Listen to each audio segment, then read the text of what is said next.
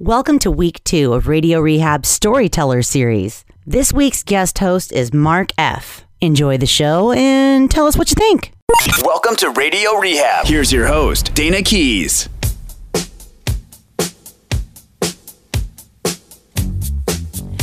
Welcome to another episode of Radio Rehab. I'm your host, Dana, here in studio with producer Shar and our guest host for the week, Mark F.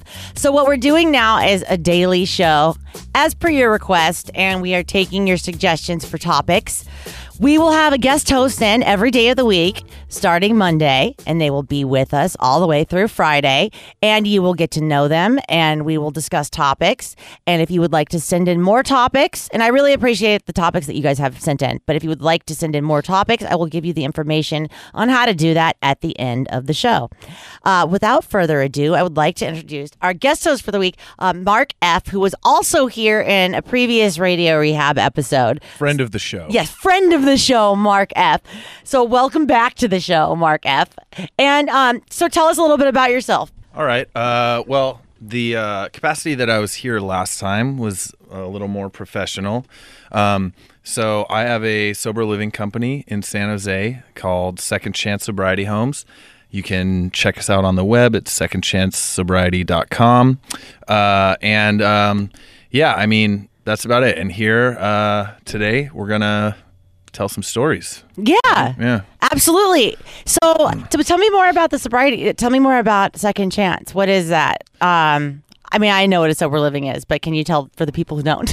Yeah. So, um, you know, basically, usually people go into treatment, um, and then if if they go to a good treatment center, they'll devise some kind of aftercare for them. You know, and if they don't, they're usually in trouble, right? Because when you when you go into treatment, you're sequestered for 30 days. Then you go right back into the conditions um, that you were in before you went into treatment. It's a recipe for disaster, right? I, yeah, I personally experienced that. I went through, you know, like a 30 day spin dry type place. Yeah. And then I was out, and the place I went through was like near Yosemite. Yeah. I, like, so I'm not connected to those people, or and Right. no one, like, all the people I knew in there thought San Francisco was like a million miles away, Yeah. you know? And I'm like, you guys live in like what? Oakley and like Modesto and these places I'd never even been to. But yeah, um, and I got out, and there I was surrounded by my same walls, Right. the same that the same house I was drinking and using in, just completely depressed. And it's it was really hard for me to like be motivated to go to meetings and to identify, you know, because I already had 30 days, so I didn't want to raise my hand as a newcomer. Right. But really, that's what I should have done. You know, raise my hand, and say, "Hey, help! I'm I moved and I have no support group." you're completely disconnected. and, Yeah. You know, it's really easy for people to, even when they have the best intentions, to like slip up on their meetings, stop calling their sponsor, and then just, Yeah. you know, um, and then they're in the condition, the exact conditions they were in when they were drinking or using, you know? Yep. So like, um, sober living house is like you go there. I mean, you don't have to go through treatment, uh, but a lot of our clients do come from treatment. And basically, what you get is you move into an already built support network, right? So you move into a house with, you know, whatever, eight other people, and they've all been sober for six months, you know, and so um, they're there to like support you and, uh, you know, and get you like kind of plugged in, right? And so that by the time um, you know you leave, you have built your support network enough to where um, you know you can safely sort of uh, you know merge back into living normally. Yeah, that's. I mean, that's an excellent idea. Um, so when people come in there, do they have is the minimum sobriety re- requirement six months?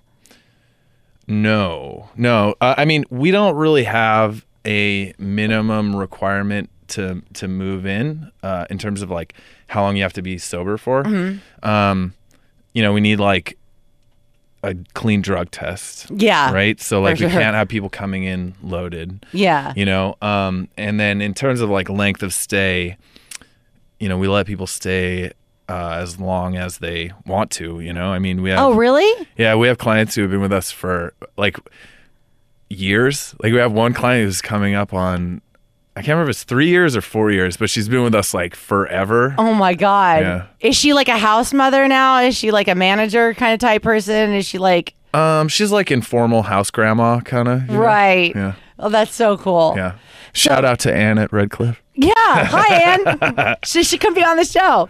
So, um, so when these people come in, they it's not really a clean time requirement, but they obviously have to be sober because it's not a detox facility. Right. Yeah.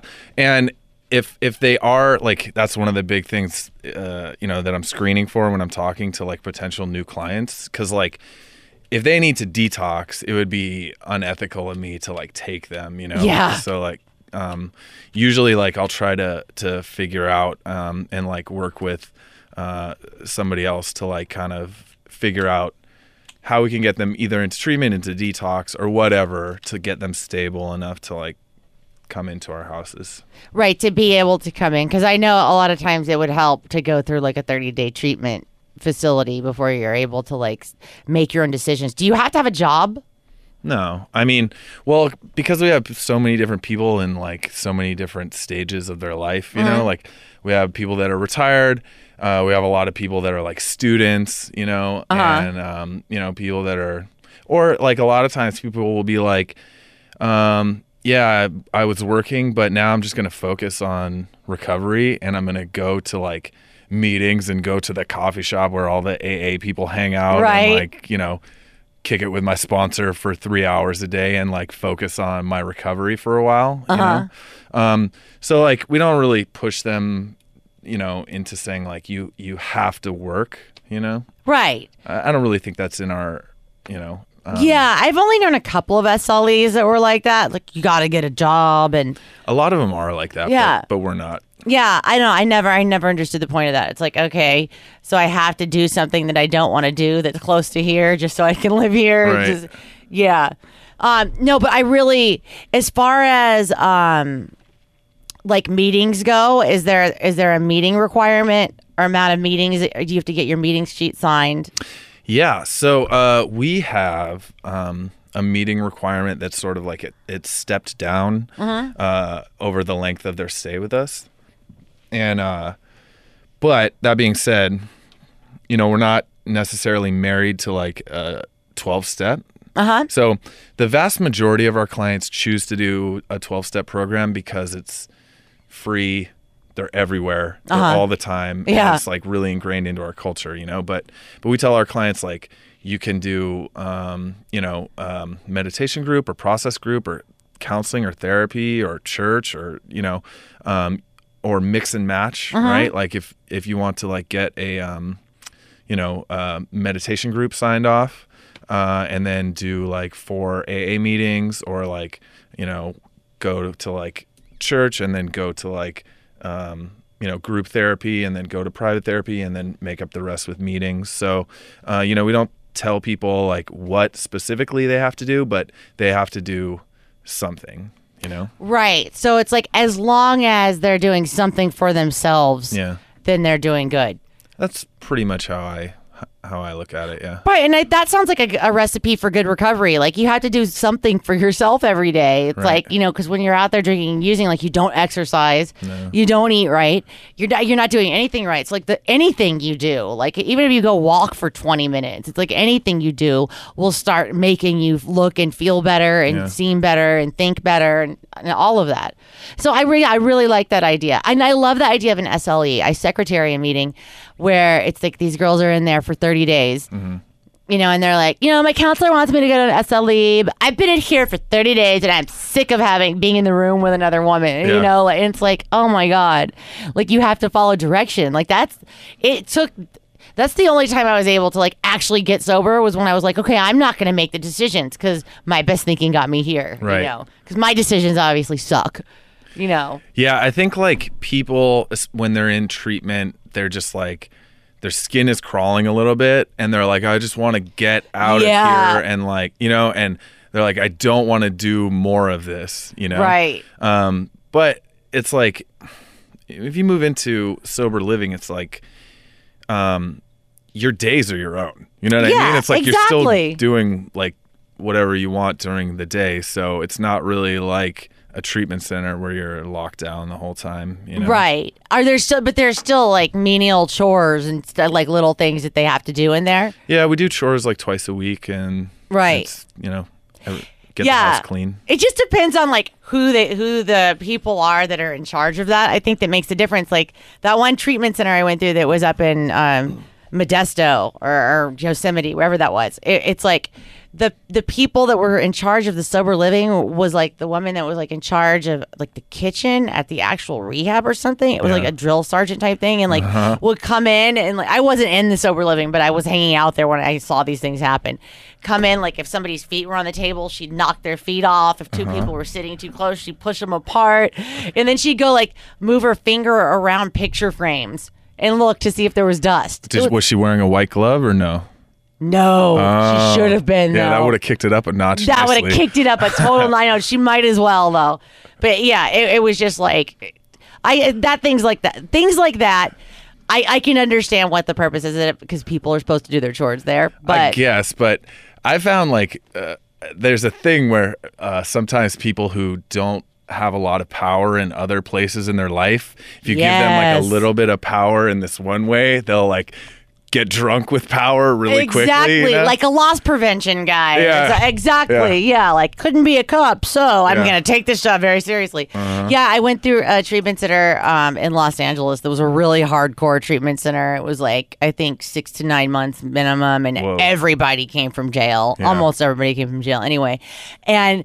There, there were people there that it's like, okay, it's time for you to transition out. But since you're doing two years at this place in lieu of, you know, 15 years in prison, Right. Um, you know, we'll let you work here. And also because they couldn't get hired anywhere else, these people. Yeah. But it's like I found all you do is give someone like that a walkie-talkie, and they go insane. oh my, kicking doors open, like get your feet off the. T-. I was like, what the Yeah. hell? These people are like acting crazy, and that's so funny. That's where because that's it made it really hard for me to get into the book because of the way. Um, the verbiage was mishandled by these people. Like this one woman uh, made me walk the track, which is something that happened to me often when I was there because I was always doing something wrong, evidently, because I self-willed. This, these were her words. I self-willed the front door. what? What does Yeah, that mean? exactly, exactly. I know, and that's what got me in more trouble. So I was like, you can't just say that. That makes no sense. Like. It's like I know self will run riot is in the book, but that doesn't mean you could say you just self willed yourself upstairs or like you. I Yeah. self. It meant I needed to go see my counselor, and there was no tech. That's what they were called. There was no tech around, and so I just went, okay, you know what? I really need to talk to my counselor. So I walked into the front office area and walked up to the receptionist and said, "Can you please tell my counselor that I need to speak with her?" And they were like, "You're not allowed. You self-willed the front door." And I was like, "Okay, you know, Yeah, I'm I self-willed myself right out of that place too. yeah. Honestly, I'm always a little worried about people who get like too dogmatic with the big book, you know, and start to treat it like the Ten Commandments a little Yeah. bit. You know what I mean? yeah, exactly. Because it was written by human beings, like fallible Yeah. human beings Yeah. who wouldn't want it to be written like that, but Right. fascinating human beings nonetheless. But I mean, but yeah, human beings. I know it's like some people, and it's like some people almost. I feel like rewrite it or they're reading the words but they're saying it means something else kind of and it's like that's kind of up to interpretation i think Right. A little The- bit. The way it kind of is with any religious text where you can like make it mean whatever you want it to mean depending on your interpretation. yeah like when you hear people say like oh well according to this verse it means god hates these type of people it's like Yeah. that doesn't say that at That's all a little bit of a stretch. you yeah know? like that's totally not what that says Yeah. so do people get along for the most part? That's the la- the last question i want to ask you about about um about the SLEs do people get along for the most part? Yeah, I mean, I mean, what ends up happening is, uh, you know, they end up becoming usually like lifelong friends. Right. Although there's always like kind of things where like, oh, this person doesn't like this person or whatever. Uh-huh. But usually we can navigate that pretty well, you know. And it's sort of it has like a real like family dynamic to it, you know, in Right. the houses. So, um, yeah, I, everybody gets along, and if they don't, you know, we have houses so we can sort of move people around if we want to or need to, or you know, how many houses do you have four. and there are they all in san jose Yes. Oh, okay. Oh, okay, so they're kind of close to. Well, San Jose is huge though, but I mean they're kind of close. yeah. So that if they if they're not happy at one house, they can always transfer to another house. Yeah. and- okay. Uh, well, thank you so much for being here. Uh, we're here with Mark F., who will also be back tomorrow and every day for the rest of this week. All right. If you would like to write us, if you have um, topics you would like us to, to discuss, or observations, or you know somebody who would like to be on the show, you could email. It's radio rehab at gotoproductions.com. That's G O T O productions.com. The phone number is 415 496 9511. On Facebook, Instagram, and Twitter, it's at Radio Rehab Dana. And you can go like us on iTunes, subscribe to the show on iTunes, tell your friends about the show. That would be great because this is a new incarnation of Radio Rehab where we are now doing a daily show. So if you want to be able to get notifications that there is a show that has been released, it's best to subscribe. Just a thought. Just saying. Thank you for listening. We will be back tomorrow again with Mark F. Stay sober. Sex and drugs and rock and roll is all my brain and body need. Sex and drugs and rock and roll